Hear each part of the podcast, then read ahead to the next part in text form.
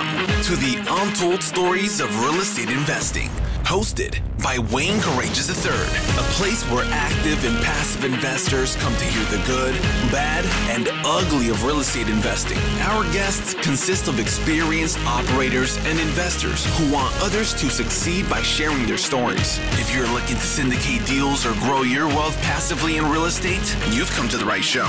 It's now time to sit back, take mental notes, and enjoy our next episode of The Untold Stories of Real Estate Investing.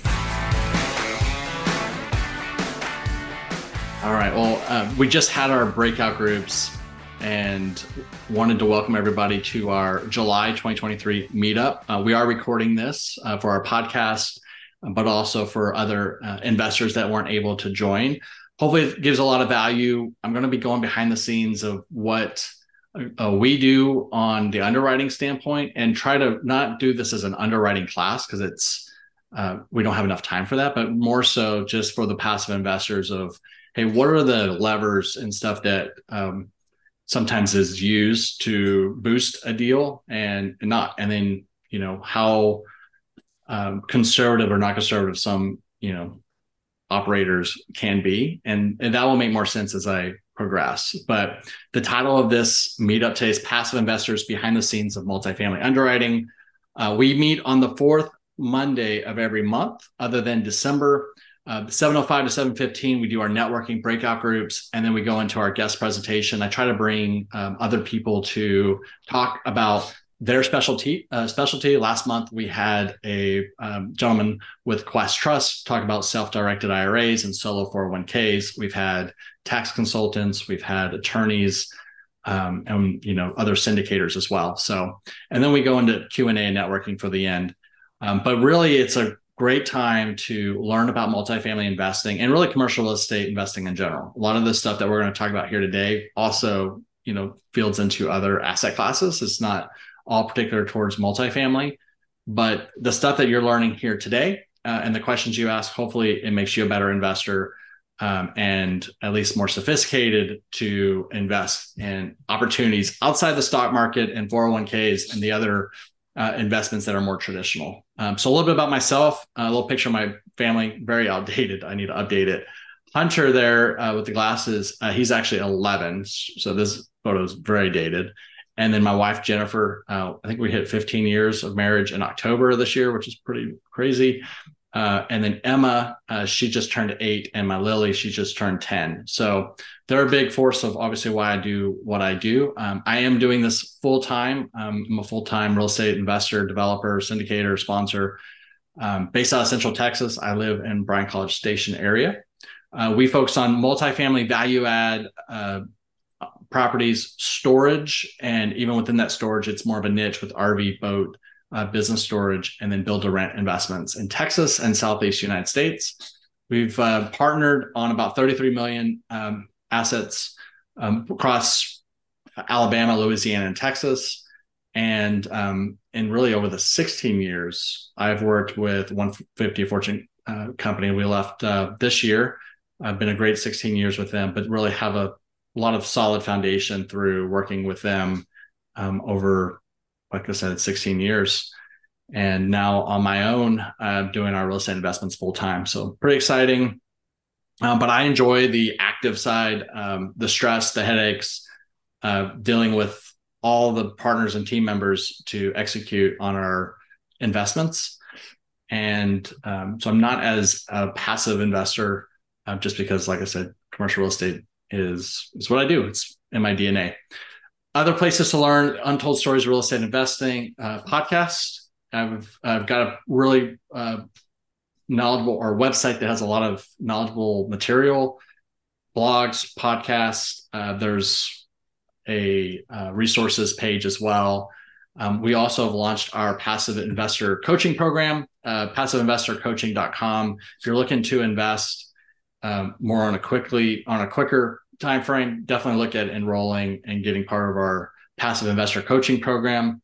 Um, these meetups and books, et cetera, are also great resources as well. Um, but I would say the coaching program accelerates. Um, so hopefully you'll find value in that if, if that's something that you want to uh, participate in. So I'm going to stop share there. And then I'm going to share my underwriting screen. All right. And so for those that are on the call, again, if you want to unmute and ask questions as we go along, great. If not, I will try to remember to look up to see if there's any chat. But regardless, at the end, I will also double check everything. So, all right. So I want to start off with saying that whenever we find an opportunity, whether it's through an on market opportunity, which means brokers have blasted it out and there are you know a lot of people looking at the deal or if we find something off market because of a pre-existing relationship with a seller or we did a call or mail blast um, et cetera to try to find these potential sellers who aren't on the market to sell but maybe open to selling. But two documents we typically want to see um, at a minimum. I mean there's other documents but the two big ones is the rent roll and the income statement. And i'll start with the rent roll so a rent roll is a document that has the resident's name, or if it's office or storage, et cetera, maybe a tenant's name. And then it would show, you know, when the move-in was, when the, did the lease start, and when's the expiration. But it also shows what they're paying on a monthly rent standpoint and what other sundry charges they may be paying, whether it's uh, electricity or maybe they're paying for storage or they're paying for parking or there's an insurance piece to it, but it shows all the charges that are associated with that person or entity. And so that rent roll would have all the tenants or all the residents on it. And then at the bottom, it would show the total number of units leased, notice of uh, total number of units that are leased, but maybe have a notice to vacate. It would show the number of units that are vacant. Um, so it pretty much gives a operator like myself a snapshot of occupancy. And then as we dig in and compare it to the comps we're able to see where our average rents are at the property compared to the market and see if there's some value add that way. So that's the rent roll piece. On the income statement or also called as a t12 is the trail it's the trailing 12 months of financials.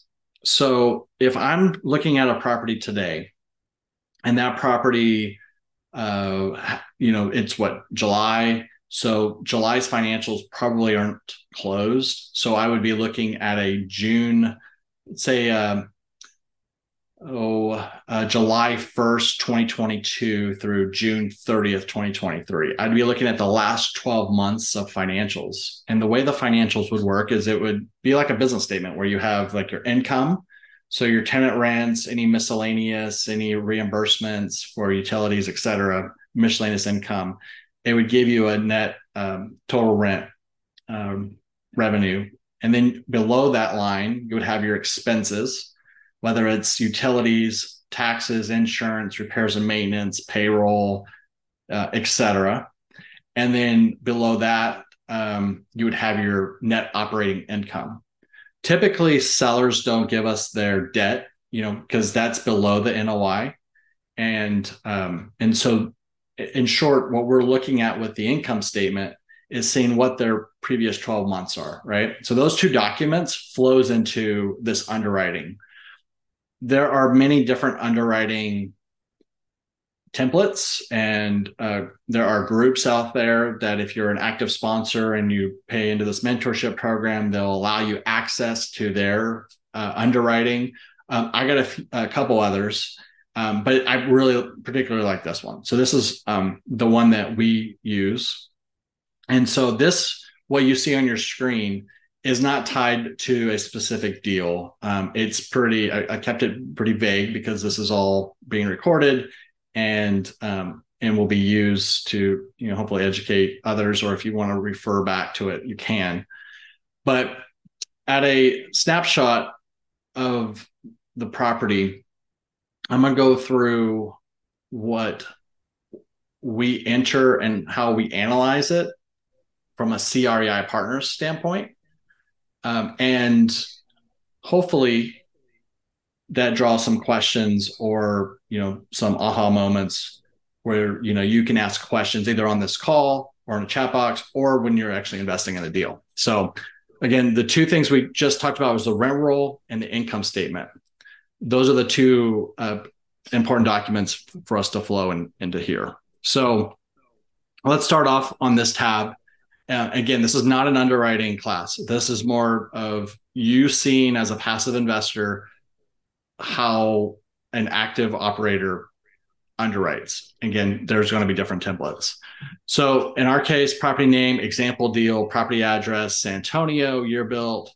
I'm, these are just hard inputs, right? Occupancy acquisition, number of units, 150, acquisition date, May 15, 2023, market cap. So that, that sort of starts us, right? Well, usually there's a whisper price. Um, in residential you know you you go to the MLS or you go to realtor.com or Zillow and the seller tells you, "Hey, I want a I want $500,000 for this house." So you have a pretty good idea of your starting point and then you can um, offer below or depending on the market higher, you know, to negotiate to try to get get the house. And commercial real estate's a little different. We we don't know where the seller wants to be because it's not on paper. However, we'll talk to other uh, brokers. We'll talk to the broker who is um, looking at the uh, deal on behalf of the, the seller, or maybe the broker representing the seller, and we'll call and say, hey, what's the whisper price? And so the whisper price is really where the seller's target is to sell. And that's our starting point. So in this case, I'm calling the broker, or maybe I'm calling the seller direct and say, you know what what is the whisper price? What are you trying to get? And in this case they want 15.2 million. So okay 15.2 well when i first start i will start with the 15.2 million because if i can make the numbers work to have an easy win-win where our investors are getting returns and the seller gets what they're wanting great. And in competitive markets it becomes really challenging because other people may be looking to bid and you know what was a whisper price of 15.2 million could end up being a 16 million 16.5 million sell price in a crazy market. That market's things are slowing down a little bit so it's not as much as that. But let's just say 15.2 million purchase price. That was the asking. That's where i'm going to start out. You have acquisition fees 2% um, a lot of discussion on LinkedIn goes on behind the acquisition fee, like sponsors are making their money up front and the stuff. Um, I would say, you know, typical sponsors aren't, especially on a 6.8 or 6.6 million raise versus this total equity. The 6.6 million raise usually involves multiple sponsors. There's multiple groups. If I feel comfortable raising, say, $3 million, I can't raise the full 6.6 million as an example. Um, if I have a partner who can raise a million and another can raise a million, then we can collectively as a team come together and buy this property, right? Different sponsors. On top of that, we're not just paying for capital raisers. You can't do that with SEC. So there's also asset management. There may be a there's a loan guarantor. Like personally, my net worth is not 15.2 million.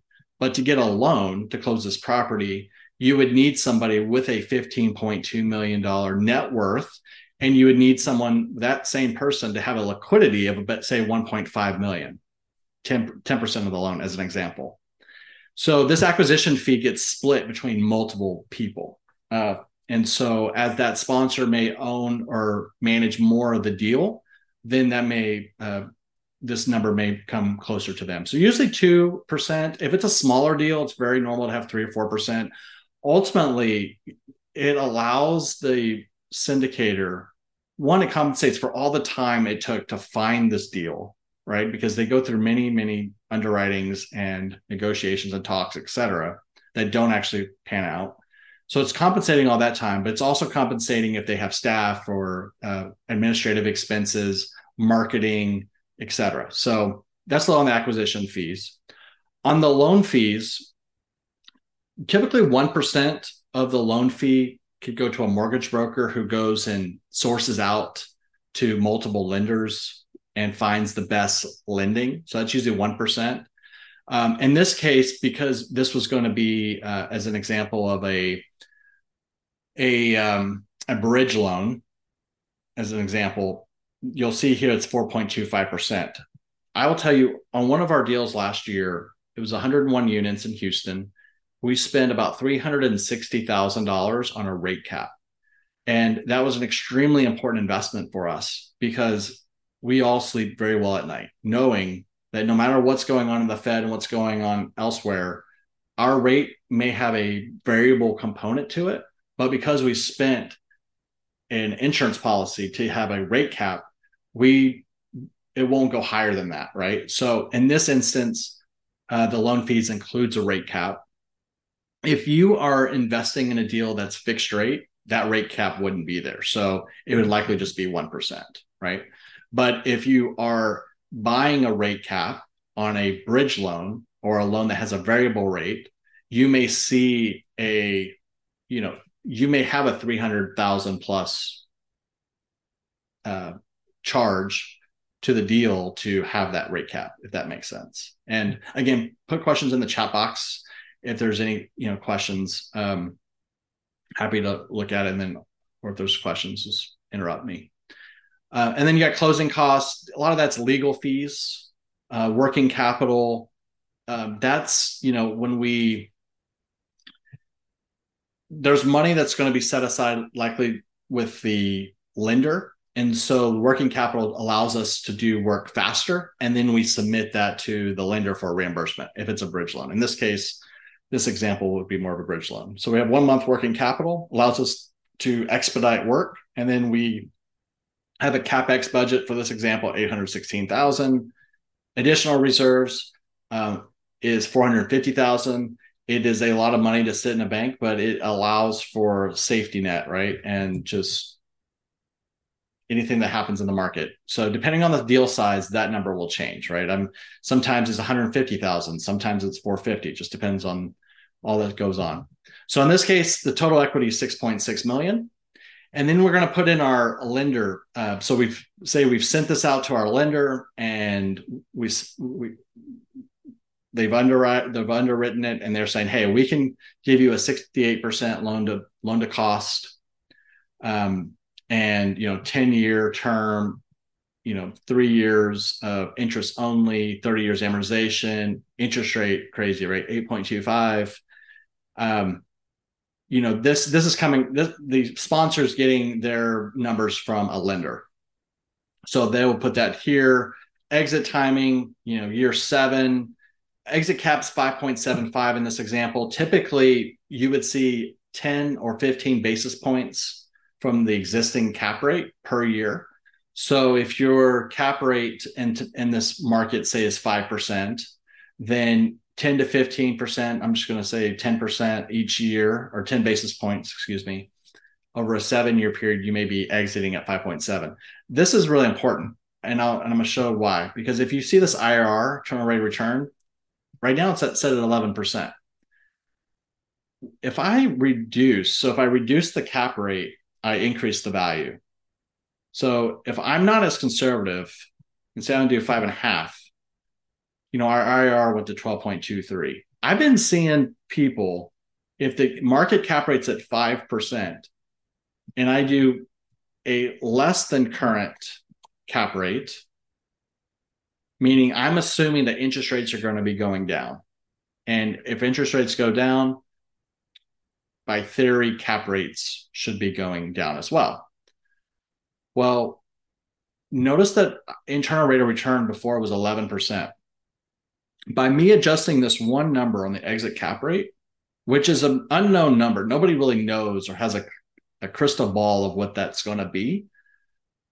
Um, if I adjusted that and, and and went on a presentation and said, "Hey, you know, I'm predicting the rates to go down," um, that's the that is the consensus of most people. Rates are going to go down, and because rates are going to go down, in theory, cap rates go down. Well, it's a theory, and depending on people's risk tolerance, um, you know, that may be fine. But other people may be like, hey, I don't know what's going to happen in 18 months, two years, much less five years, right?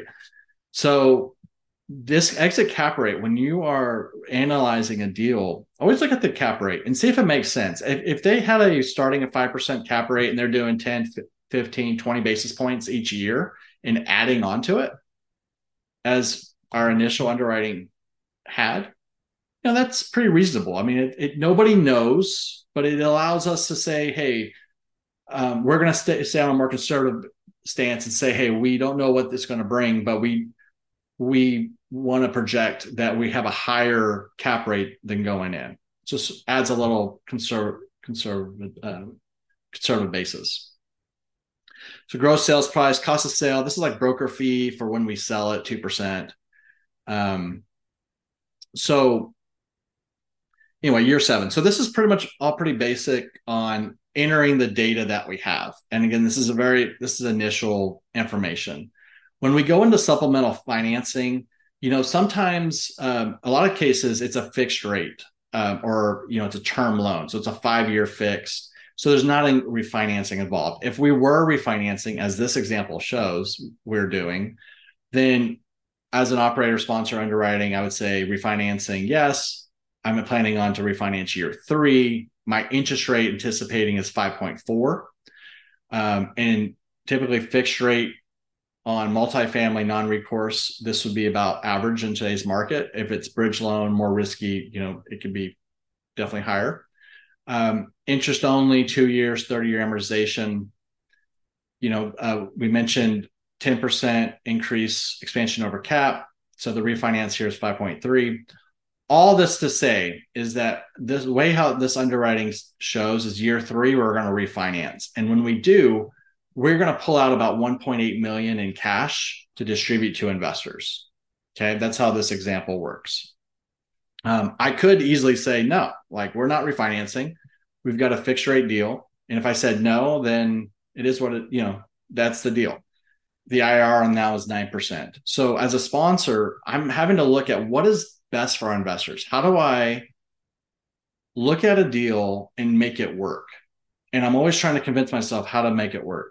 Um, so refinance toggle. So in this case, by giving our investors back capital early on in the deal, like say year three, and they still cash flow years four, five, six, seven, eight, however many years, you know, this boosts up some returns a little bit. Uh, another thing too, when we're underwriting, is we look at what the best structure is. Typically for us as CREI partners, we're at 75 25 LPGP. So 75% our limited partners would receive, 25% our general partnership team would receive. We're typically doing 7% preferred returns. Um, and for us, we like to see a minimum of 15% IRR. So this 11.15 does not meet my excitement level, right? even though the equity multiple is 1.9 and the average returns are 12.86, I, I play a heavy base in the internal rate of return. All that said, I'm still trying to convince myself to make the deal work.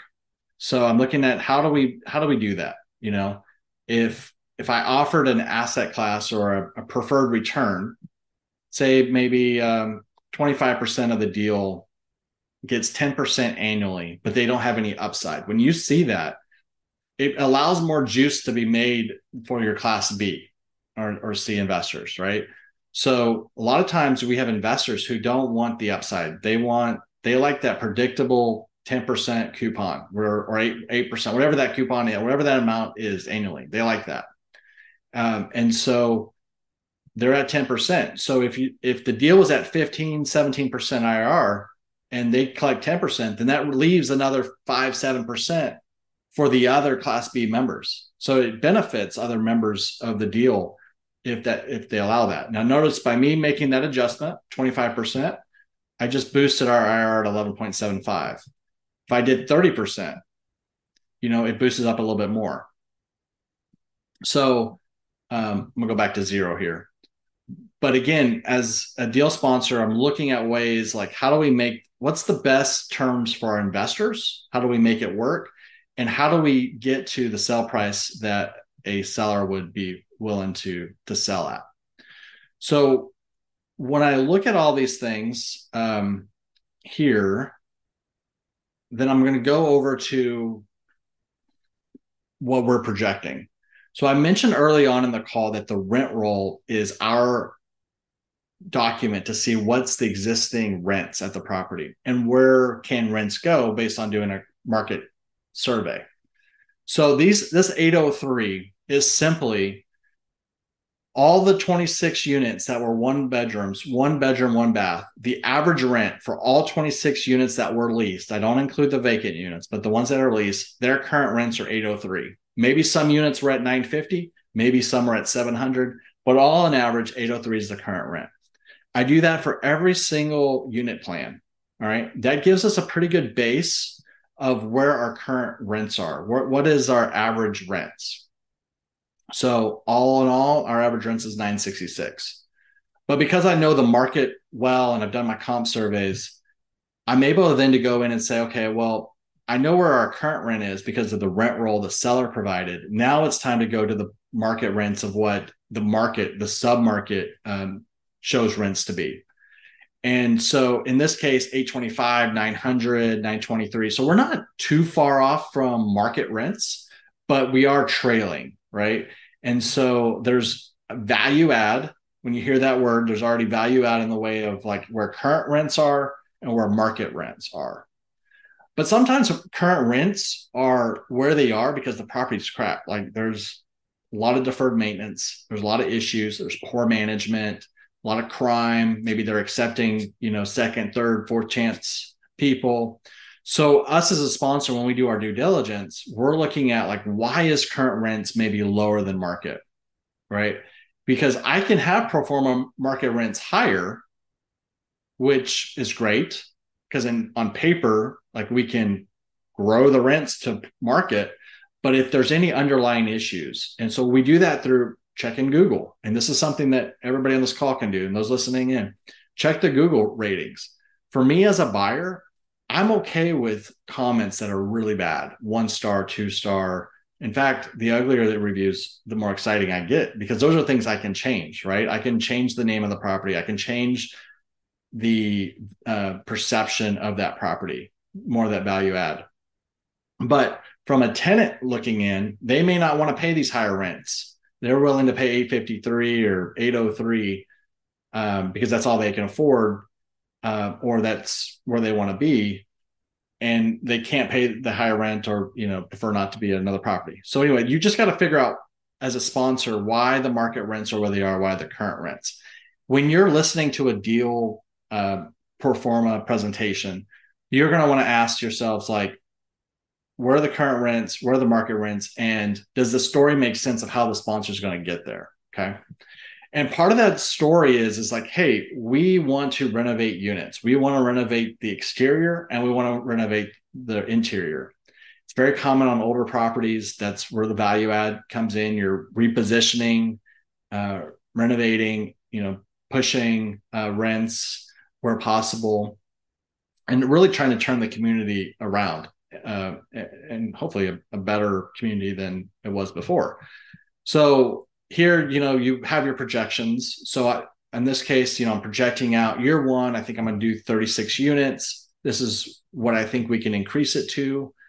$85 for renovated, 100. So it takes the market rent and it adds additional rent for renovated units. So this would be more of a classic.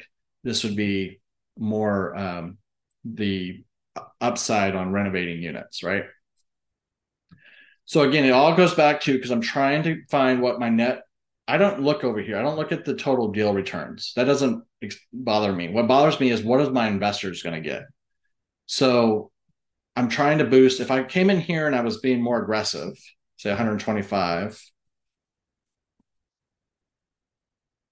you know, we we would definitely see an increase in IR. So if I went over here,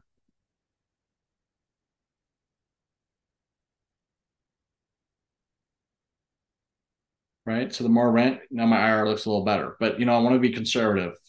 You know, we're already increasing rents a certain amount from current to pro forma. Then we're renovating and we're assuming these increases. These increases also, you'll want to, when you're talking to the sponsor, listening to their presentation, you want to make sure the property management company is also buying in to projections too, right? The property management company, boots on the ground, they're the ones that are going to be implementing and, and driving this business plan. So we got our units there, and then we got our cap renovation. So forty five hundred dollars per unit um, for a total of five hundred four thousand. So in this case, forty five hundred dollars is not a lot, but and that's just an example. You know, this could actually be closer to eighty five hundred a unit. You know, if you think about appliances and um, you know, flooring. I did a due diligence last week on a property that all all units were had appliance, you know, black appliances. The uh, cabinets looked great. I mean, it was really a pretty solid asset. So, like for me, I was like, hey, let's just do forty five hundred. It it's paint and maybe some new flooring, right? So, just depending on the due diligence that we're looking at, this will change this number. But it, this has to be a pretty good number because you can go into renovations and not have enough money to finish the job, which impacts your rents, which impacts your deal, right? So, as passive investors, it's all about the story. The story should be, you know, they we are purchasing it for this value. This is our business plan, and this is what we're looking to exit. And if all those things, you know, make sense, then great. Obviously, there's more to it than that, but from an underwriting standpoint, we're projecting our interior renovations and then our exterior renovations. So we've this is where that eight uh, or that seven hundred seventy seven thousand is where this should flow. R fifty seven. Yeah, because contain- we have contingency. So this number that we were talking about before, this capex renovation, um, flows right there. All right, so I'm going to pause. We've got a couple questions I'm going to look at um, a lot on the spreadsheet. And as passive investors, you don't need to know every, you know, you don't have to dig in on everything. But key takeaways before I take a little break and ask questions is cap rate. What's what is the entry cap rate? What's exit cap rate? Because as I had shown y'all before, that can really drive an IR difference, right? So we want to stay conservative there. take that back and then we want to see what the business plan is and is it achievable? And you can see if it's achievable by looking at their comps and just listening to their story. If something seems off you know follow your follow your gut and you know easily just pass. I mean you don't have to none of this should be more complicated than does the business plan make sense? All right so i'm gonna pause there and answer question. So is interest only period a benefit to the buyer or something that bank asks for? Oh, it's a great question. It's a definite uh, it's a definite benefit to the buyer. And the reason is is because when we first buy a property, say it's a you know a value add property, um, which term sometimes can be used loosely. I view value add as truly going in a distressed property or property that needs work, renovating, and pushing value, right? And if I have two years of interest only payments, then my debt service is going to be less for those two years, which allows me breathing room to renovate the property. So um, if I can get a three year interest only, then that money is I'm only paying interest. And then the money that um, that means more money line to to the asset. And once the renovations are done, that means more distributions to our investors. So we like the interest only, absolutely. Um, what we typically see in, in, today's market is maybe one, two years of IO, and then you'll start seeing principal and interest having to be paid, which is also a benefit because as principal's written down, because you know you're paying that debt service. When you go to sell, there's you have more equity at sale too, right? Just like your house on you know when you when you have a house you're paying p&i every month and you know you're forcing the the debt service to go down. And when you sell if you ever sell you'll have more equity. Um, so that's a great question. And typically again for bridge loans and even fannie freddie you typically see a two year two year loan or two year interest only. It's on you know negotiable and what's going on in the marketplace. Um, we've got an RV boat storage facility, we'll have you know 24 months of interest only. It allows us to get the property developed and complete and only have to worry about the interest only instead of interest and, and principal. So great question um, there. Hopefully answered it. Uh, how conservative are you with cost to renovate units and time to renovate, given fluctuations in construction pricing and contractor demand? So that's a really great question. And um, typically, what we would see is uh, two weeks for a unit turnaround. Um, we have uh, we don't do it in house for one. Um, I see sometimes uh, companies or people they'll use their maintenance person to renovate the unit.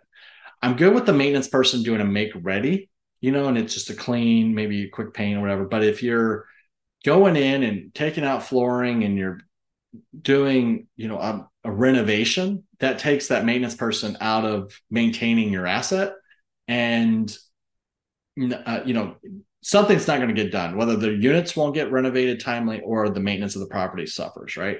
So we have a, a, contracting company that comes in. We discuss what the scope is whether it's the flooring or the appliances et cetera and you know we come up with our scope. And we outsource like it's cheaper to go direct to a carpet or a flooring vendor. So we don't go to a general contractor to then have them price and scope with the flooring because they just you know naturally mark up. That's nothing wrong with that it's just what they do. So we go direct to say flooring painters and then use the general contractor for uh, trash out clean everything out doing a lot of the the labor stuff work. Um, great question on pricing. Pricing has gotten more and so when i if you do see a number like $4500 this should be a huge red flag like why that sounds really cheap. You, appliances alone are like $2,600, right? And then you think about flooring and stuff. But like the deal that we um, are working due, dilig- due diligence on now, most of the units already done. So for me, it's just really paint, maybe doing the flooring in some of the units, um, and then uh, cleaning up. So forty five hundred dollars is more reasonable. But that's where you know that type of question you just asked is the type of question you should be able to ask your sponsor or the general um, the partner who's presenting the deal and you know they should tell you the story or like yeah they've got pricing or they're using you know abc company et cetera. so great question all right um, another question is do you walk through the property to estimate rental costs before you sign the contract or you sign the contract and then run the numbers uh, really really great question it all depends on what's going on in the market so like right now we're working through a purchase sale agreement um, but I was able to get early due diligence. So the letter of intent was signed.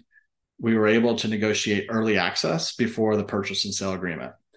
Um, so in today's environment, that's a lot more acceptable. In some environments, it's hard money day one and usually 1% of the loan price. So this is where when people get a little concerned about these acquisition fees, I say we the risk say 1% of $15 million. So that's 150,000 down, hard money day one. So if the deal doesn't close for whatever reason, that sponsor has lost 150,000 or that sponsorship team has lost 150,000. So when you ask, are we able to get early access to price? That is the ideal situation for the sponsor. We really want have early access because we want to be able to say yes or no before our money is hard on the line. That's not passive investor money on the line. That's active sponsors on the line. It's part of doing business, part of our world. But um, but yes, we we ideally like to have the ability to walk each unit um, and and to look at it. I personally walk every unit. Last Thursday, I walked all units at this property with the the management team, um, and you know we've got our list, and we know what what unit needs what, um, and that's important. Um, sometimes you have to sign the contract to give access. It's just it depends on the market and what's going on. It has softened for sure, so um, you you have more leeway to get those early inspections in before money becomes hard, or um, and and to get a good reno cost. If not, hey, when you do this enough and you know the submarket or you have relationships in the submarket, there's a pretty good idea of how much a unit's going to cost. And again, when we're underwriting, it's all conservative. Notice I haven't, you know, I've still kept the purchase price at 15.2 million. Once all these levers are adjusted, like, hey, I feel comfortable. I, I don't want to move more on my rents. Okay. And you know what? my capital budget, I feel really solid about my capital budget. I like where it is. For example, I'm just throwing that out as as if everything was good there. Then really the only thing I can adjust here is purchase price. And as I mentioned earlier, if my IR is 15%, and I've done everything I can from an investor uh, waterfall effect to feeling comfortable on my exit cap rate and feeling comfortable to my rents and my capital budget and if I'm going to refinance or not. If all those levers, at the end of the day, it's all about the purchase price. They want too much money. So maybe I'm going to go at 1400, 14.2 million. Well, in doing that, I'm at 13.65. I'm like, okay, well, we're getting a little closer. You know, it's a million dollars off. Um, I doubt they will accept a million dollars off. Who knows? We still talk to the broker, talk to the seller. But this is the stuff that goes back and forth. This is why deals don't work most of the time, right? Because the, where the seller wants and where the actual value of the property and what we can do to make it work doesn't um, doesn't line up. All right, so these are the assumptions. This is just one tab of all these other tabs, right? Um, check our time. Um, I need to hurry up a little bit. Um, but hopefully it's good information for everybody. But let's talk about the annual pro forma tab. Again, every uh, underwriting is going to be a little different for every um, active sponsor. But another thing to look for is their projections. And for those that are on the call, I'm going to go longer. I'm going to make sure I provide as much value, even if I go to you know 30 more minutes. You'll get the recording. If you have to jump, you know, please jump. But I don't want to rush. I really want to, you know, just add as much value as I can. So on this tab, annual pro forma, the annual rent growth is important. In prior years, and I did this too. It's it's not. It was what the market was doing, right? I mean, it was eight percent, you know, seven percent, five percent. Then we, you know, get that down to three percent. Notice that by pushing rent growth, which was market just a couple years ago, to eight percent, seven percent, as an example, you know, have that story of like, hey, we're pushing rents, then we're projecting, you know, getting it back to a stable 3%. Notice our IR is like now 18%. You know, our equity multiple is 2.1. This is a fantastic deal. Um, am I still, my assumption still at 15.2? Yeah. I hit the purchase price and my, uh, my IR equity multiple, it's all pretty sexy, like all good. In today's market, you know, I may do 2%. 3%, 3%. It's not as exciting, right? But it's the market and being conservative. So jumping, reducing those uh, annual increases impacts IR, impacts the numbers. So when you are looking at deal and you're analyzing, again, it goes back to the story. Does it make sense? Are they projecting conservative rent growths? Growths? if they are projecting say 2% year one 3% in future years i mean that's pretty pretty standard i mean if your rent is 800 times 1.03 i mean it went up $24 a month as an investor anybody who's looking outside in that's reasonable right rental increases are going to happen i you know in a in a good market uh, I haven't had any properties on my stack have reduced rents. You know, say someone was paying 900, I didn't have to pay charge 850 because of today's market. That makes sense. So rents are going up. They're just not going up that 8, 10. I mean, some were 15% increases year over year. It was a fantastic market a couple years ago. So a lot of people made a lot of money, um, which is great. But let's, you know, always, you know, in this market, continue to stay conservative, 2%, 3%. So ask about that. You know, what's the rent growth? What is the other income growth? Zero percent in this underwriting, two percent, two percent, and your operating expense growth. Maybe this is too low. Maybe you don't like two percent, inflation, et cetera. Maybe this really should be more closer to three percent or four percent, and then it goes down. At the end of the day, you as a passive investor are not going to change the projections. Okay. Just like you won't change the private placement memorandum. You read the document. If the document you don't like, it is sort of is what it is. Like, just don't invest in the deal if you don't like the document, right? Same thing with here. You're just looking at it as a sophisticated investor and you're saying, hey, I noticed they did 2% annual rent growths. Growths. I think we need to you know, today's market, probably be a little bit more conservative. So annual rent growth, operating expense growth, all key for the overall valuations. Then you get into more of the underwriting. This is a lot of technical. Again, this is not an underwriting class, but if I go back over here to my rents and I say my market rents are $900 and my renovations, there's a loss to lease. Not everybody's going to go from $800 to 850 or 875, right? So there's a loss to lease. So if you see 1.9 million as gross potential rent, that's taken the rents that are the, you know, what's the most possible rents at that property given where the market is. Say it's 1.9 gross potential rent, say 10% of the, the units over the year can't be converted to the higher rent. So I reduce out 186,000. So the gross scheduled here is 1.715.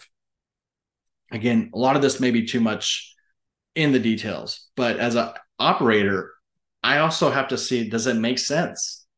My T12, remember the T12 is the income statement. And if there's gross scheduled total rents on the T12 are 1.6 million, remember the T12 is the trailing 12 months. And my year one projections at 1.715, you know, I'm not totally crazy. I'm not totally concerned about it. I mean, because I am going to be renovating the property. We're going to be churning uh, units to get you know these higher rents, et cetera. So I may be okay with that. Vacancy loss. I mean, they're hovering about 11.14 percent.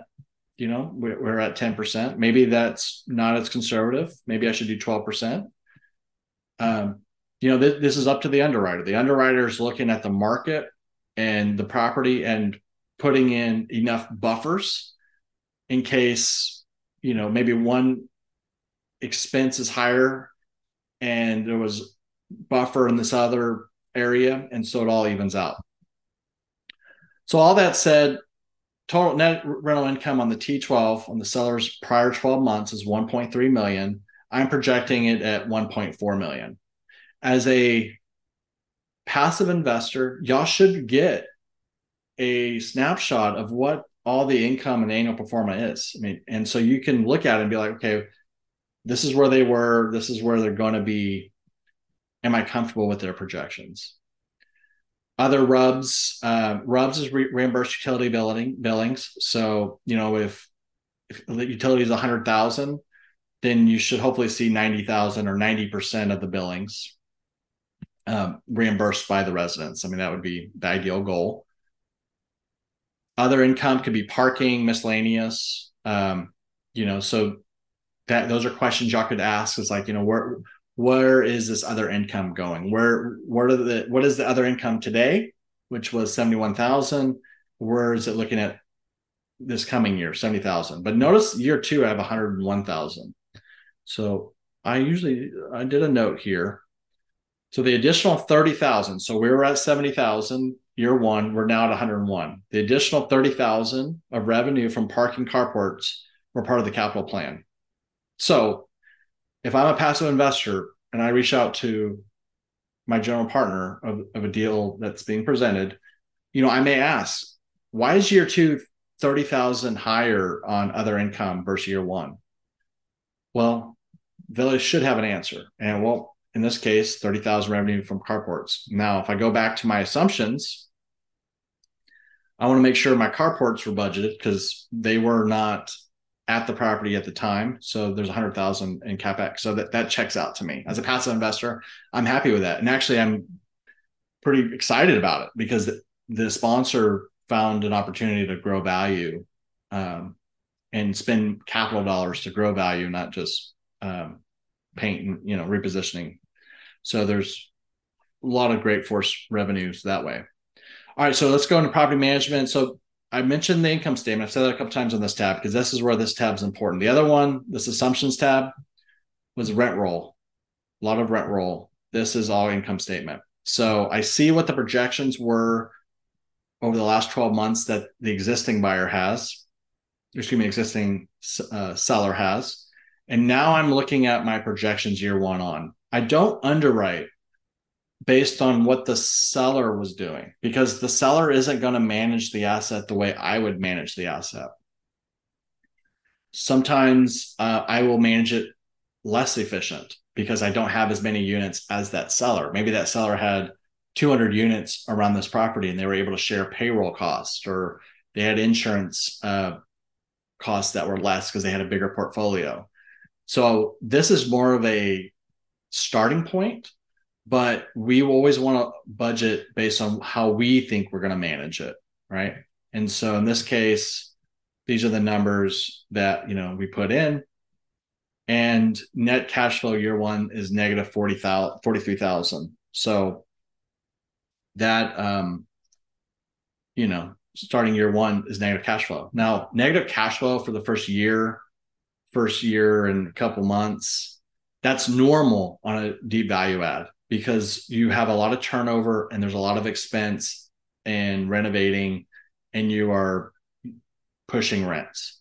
So I'm not as concerned year one if it's a deep value add that we're negative cash flow.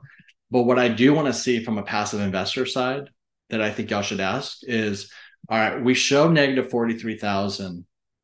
Where are our reserves that should cover this 43,000? All right. And I'm going to go back to this tab here.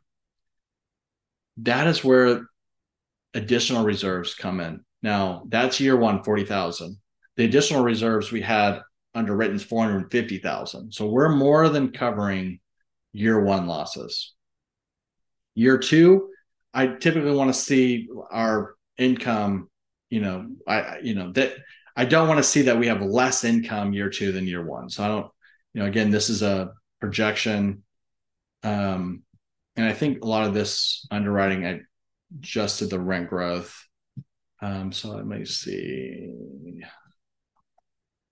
Anyway, so now if I did that, adjusting them, you know, the net cash flow. But I've got to again trust the number, feel comfortable with the numbers. U.S. passive investors analyzing a performance have to be comfortable with it as well. But just notice what I just did there with annual rent growth, how I turned a negative net cash flow into a positive cash flow by making those adjustments. So if you feel or the investor or the sponsorship team and, and those that are investing in the deal feel like, yeah, we can get a rent growth at 5%, 4% year two, 3%, then, you know, then we're, we're, we should be fine. But in, you know, some people, they don't want to do any rent growth in year one. And then they may go year two, 2%. And so we want to make sure we have enough reserves. So,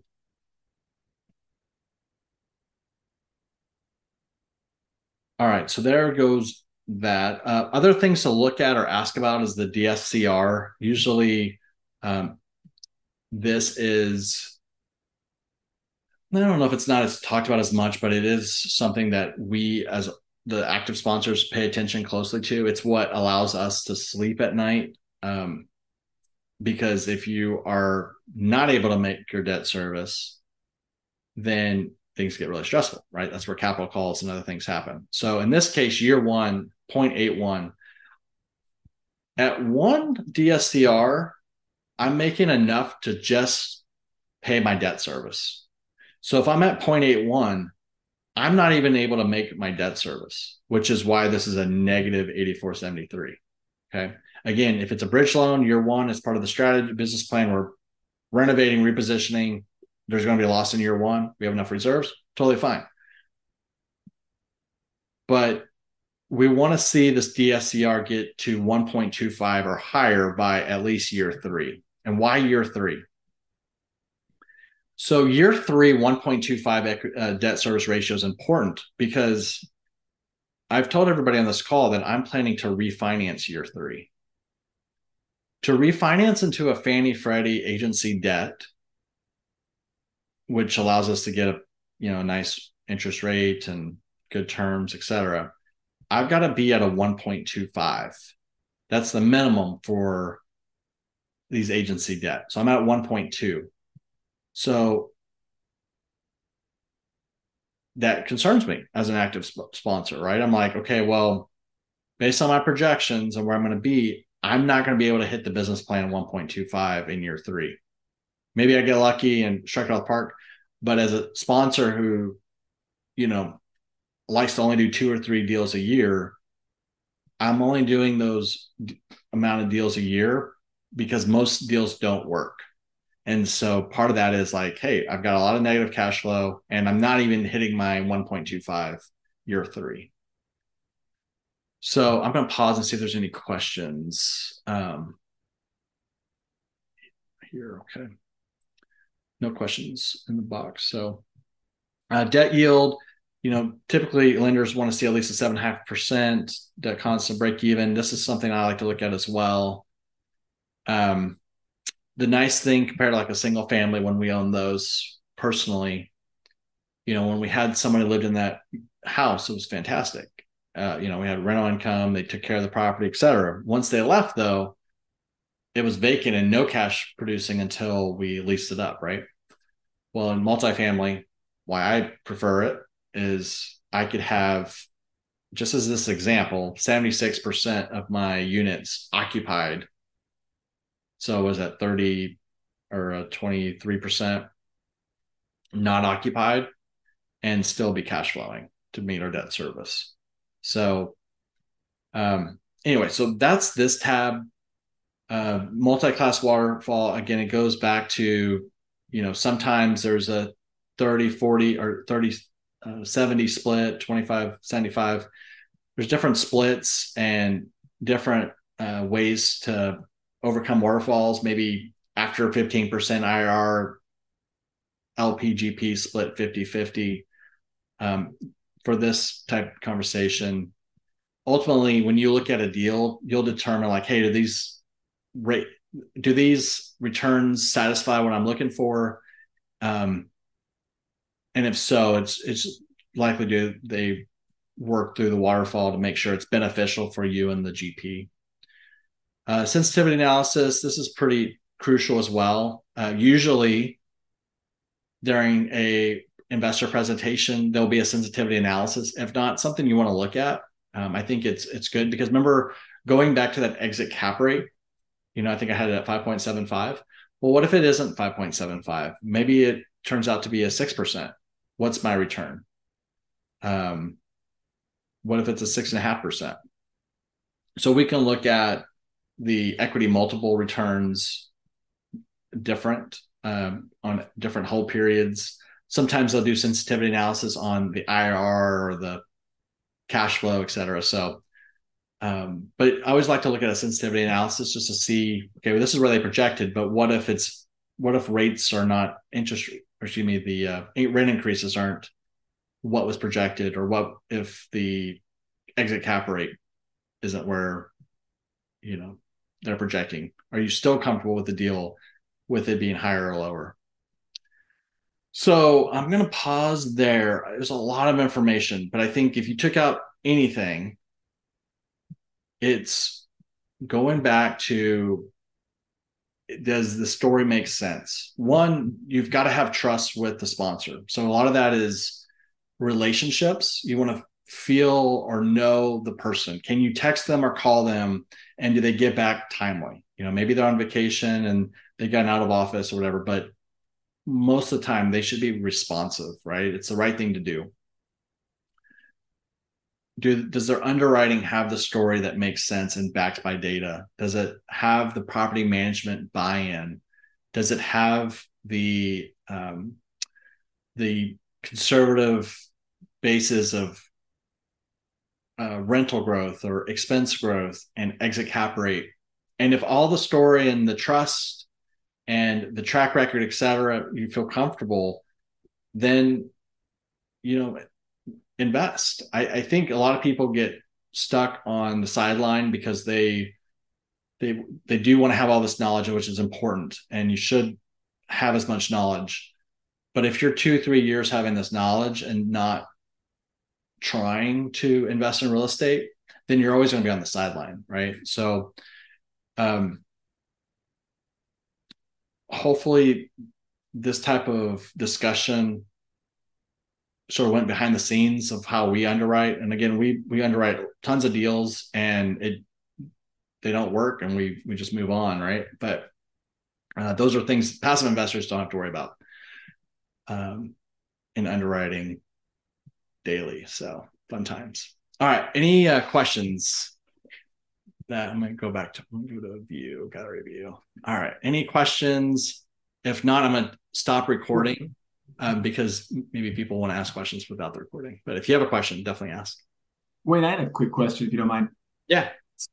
Out of curiosity, when you're underwriting a deal, how does so when you're looking at you know equipment, HVAC, roof, um, electrical, how does when you when you get a property condition report and you look at the effective useful life of those uh, that equipment, how does that tie into how you're thinking about capex, um, equity raised, um, you know, impacting returns? How are you how are you approaching that? Yeah. So one when i do a property condition report it's usually with the contractors that i know and trust and who are likely going to do the work when we get the property as an example thursday when i told you i was at the due diligence you know we had our hvac company that had already done another project for us that at uh, the ivy at the galleria we replaced all 101 hvac units because they were all in horrible condition failing and my maintenance cost would have been extremely high without it and I don't like the look of window units at any of our properties.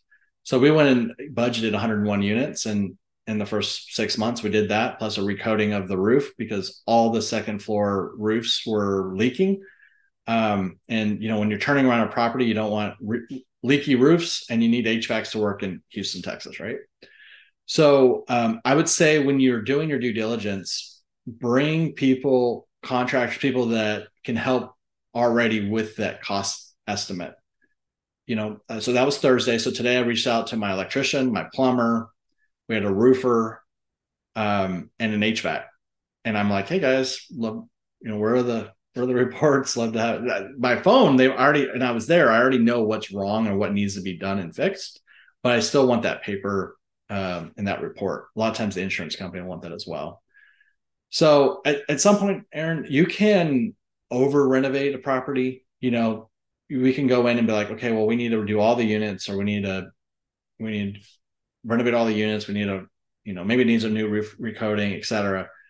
Um, the goal is to pu- push net operating income as high as possible. And you can do that through increasing revenues.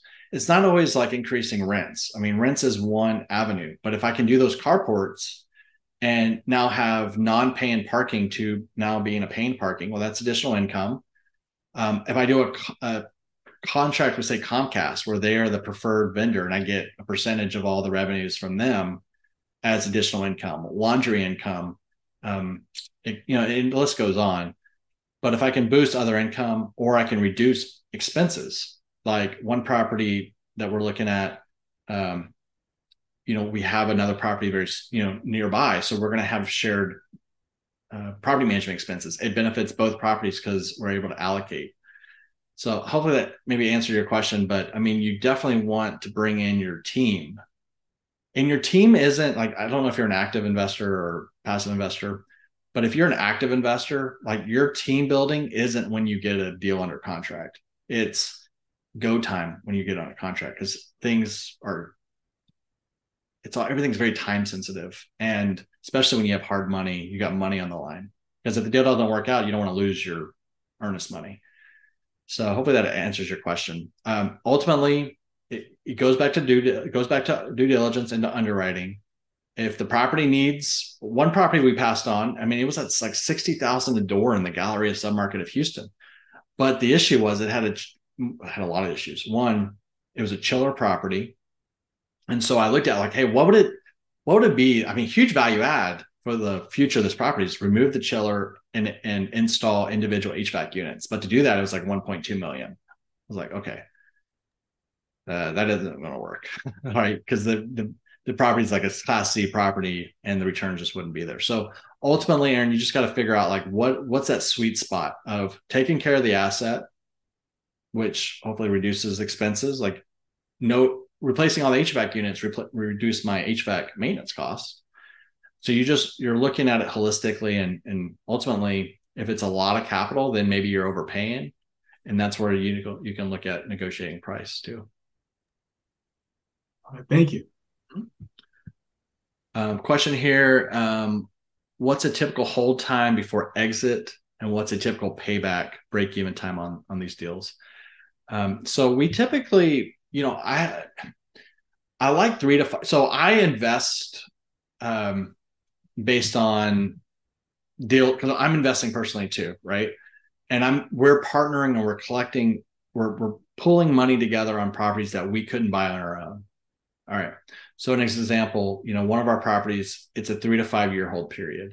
It was a renovation, um, and my hope was to do a three year hold on it. But in today's market, it probably is a four or five year hold. So I always say in any of our deals, there's always a range. So three to five year, and always be okay with the worst case scenario. So when you're investing in a deal, if it's a five year on the outside, like, are you okay with your money being held up in five years? That's a question you just got to ask yourself. So three to five years.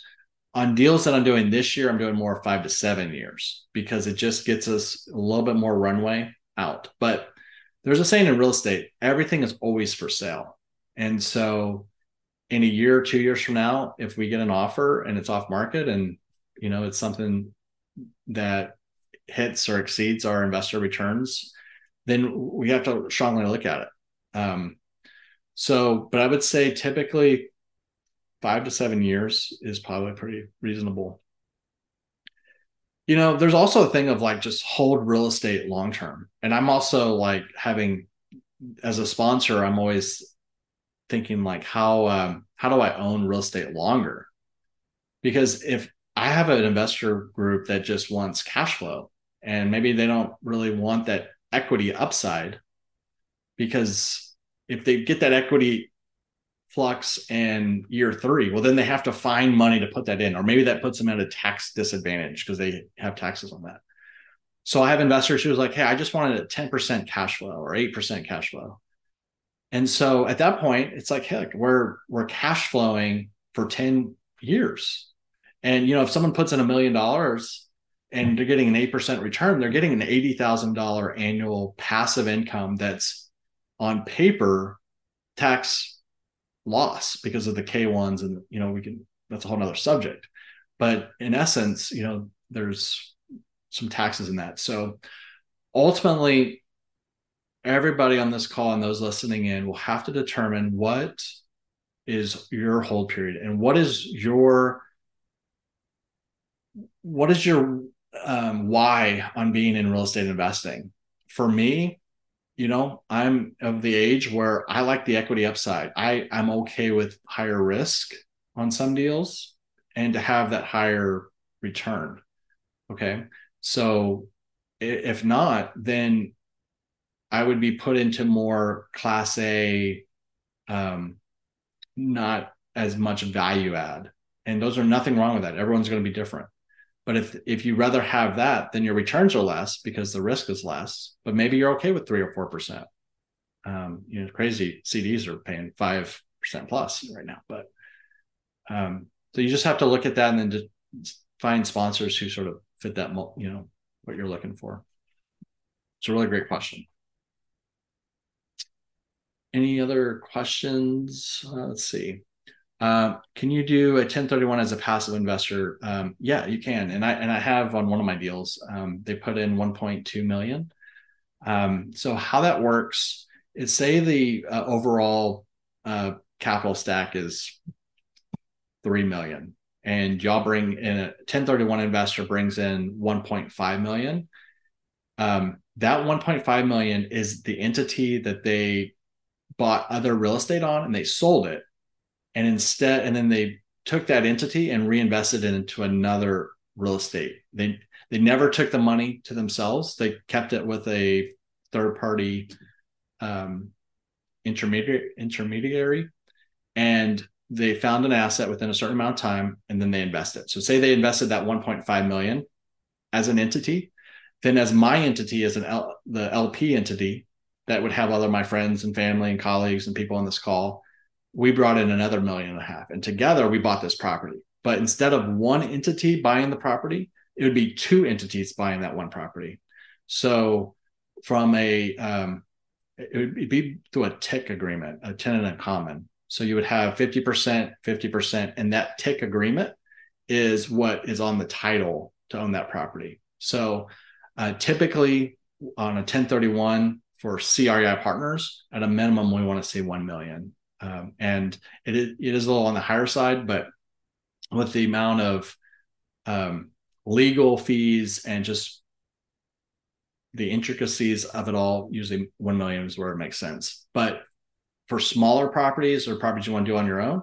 that 1031 you can definitely convert over to, you know, other other deals. And other sponsors will have different minimum requirements, but for ours, it's, about 1 million. Um, in that example, the passive investor must have 50% for them to be able to do 1031. No, um, good question. So um, that was just my example. If there was a 3 million raise and they just happen to have a million and a half, um, on the deal we did a 1031, the total raise was like 5.8 million and they brought in like 1.2.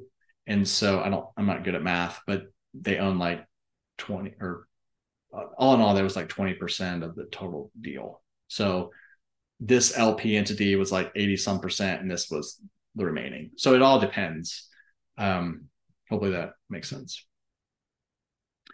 Um, yeah. So that, you know, and, and, you know, you could do this, uh, and there's different tax you know, different financial tax people such, but if you were to sell your single families and hmm, I don't know if they're in your name and not in entity names, then you could sell the properties and take that money and 1031 it, right? So if you had this upside, you can 10 you can combine 1031, but all that would have to be certain time frames. And then if you ever needed a 1031 company, um, I've got a couple that I've worked with that's been pretty good, but there's plenty of groups out there that do it. All right. Um, thank y'all for staying on for me this long. Normally it's not like this. We we normally close right at the hour or close to it, but um, there was a lot of info. So um, yeah, reach out to me. You know, my email is wayne at creipartners.com. Again, our website's www.creipartners.com. Um, we have a director of investor education um, who's on this call, Whitney Pierce, and then we also have a um, investor relations and brand um, director of brand and investor relations, Courtney Banduro. You probably get her emails. If you don't, you'll you'll start getting those emails every other week. We do newsletters, so um, let's stay in touch uh, for 506b offerings if you're not an accredited investor you know reach out let's build a relationship doesn't mean you have to invest at all um, it just allows us to present an opportunity so for accredited investors you know we don't have to have the relationship but for non-accredited investors you know let's have that relationship because we don't do very many 506b deals and the 506b we do it's really just to take care of that investor base who wants to grow their wealth through real estate. So, all right. Well, my voice is going out. So thank you all so much for being on. And uh, I had a quick question. Oh yeah, for sure. Um, so the I, I saw that you had a course that you're offering. So I'm a very, very like new beginner. Does that kind of go over like how everything works? Because everything that I watched today, I, I'm not sure exactly about it. It's my first time seeing everything. Yeah. It's a really great question. So I went a lot more in the weeds than most people. Like I don't know if there's other meetups that go into underwrite. I mean, I'm sure there are, but it, it's a lot of numbers that you probably will get a headache from. Um, and that wasn't really the purpose of that. It's just so you know what we do on the back end for underwriting. Uh, but to answer your question, yes, uh, our passive investor coaching program it um, breaks out. It's like five hours worth of videos, but it shortens and makes it all make sense from where, like, starting with your why, because you you gotta everybody has a reason why they want to invest in real estate, and then that ties into your risk and reward, which ties into what type of asset classes you're going to invest in, and then it ties into like how do you look at it and underwrite it, and maybe you know you won't be the person underwriting but it goes into um, a lot more information and background of what we talked about today. Um, and look, my course is uh, a lot of time and effort was put into it. Um, it definitely fast tracks, but you can get a lot of this information from biggerpockets.com. You can get it from books. Um, you can get it from online and these webinars and meetups. Um, I just think if you're looking to invest, if you're going to invest $50,000 this year and you don't have the time to ramp up, then spend the $750 to take our course and then have access to us. That's that's sort of my thing. Or if you have time, then there's a lot of free information and a lot of great meetups. So just depends on where you're at and what your timing is. Okay. Okay, thank you. Yeah, for sure. And then remember, the fourth Monday of every month, other than December, we meet together. And there's a lot of our investors with CREI partners started just like where you are in this meetup. And they built the relationship and the trust. And we, we we're all learning together and asking questions together. So um, you're in the right place. So, um, and again, we meet on the fourth Monday of every month. Okay, got it. Thank you. Yeah, you're welcome. All right. Well, y'all have a wonderful evening. Any other questions before I hit stop? Take care, Wayne. Good job. Thanks, Lorna. Thank y'all very All right, much. bye-bye. Reach out if y'all need anything. Thank y'all. That's all for this episode. We hope you subscribe, share, and leave a review of the show. For more information about passively investing in multifamily apartments, check out Wayne's free ebook by going to creipartners.com forward slash ebook. Also, follow us on Facebook by searching CREI Partners. This was the Untold Stories of Real Estate Investing.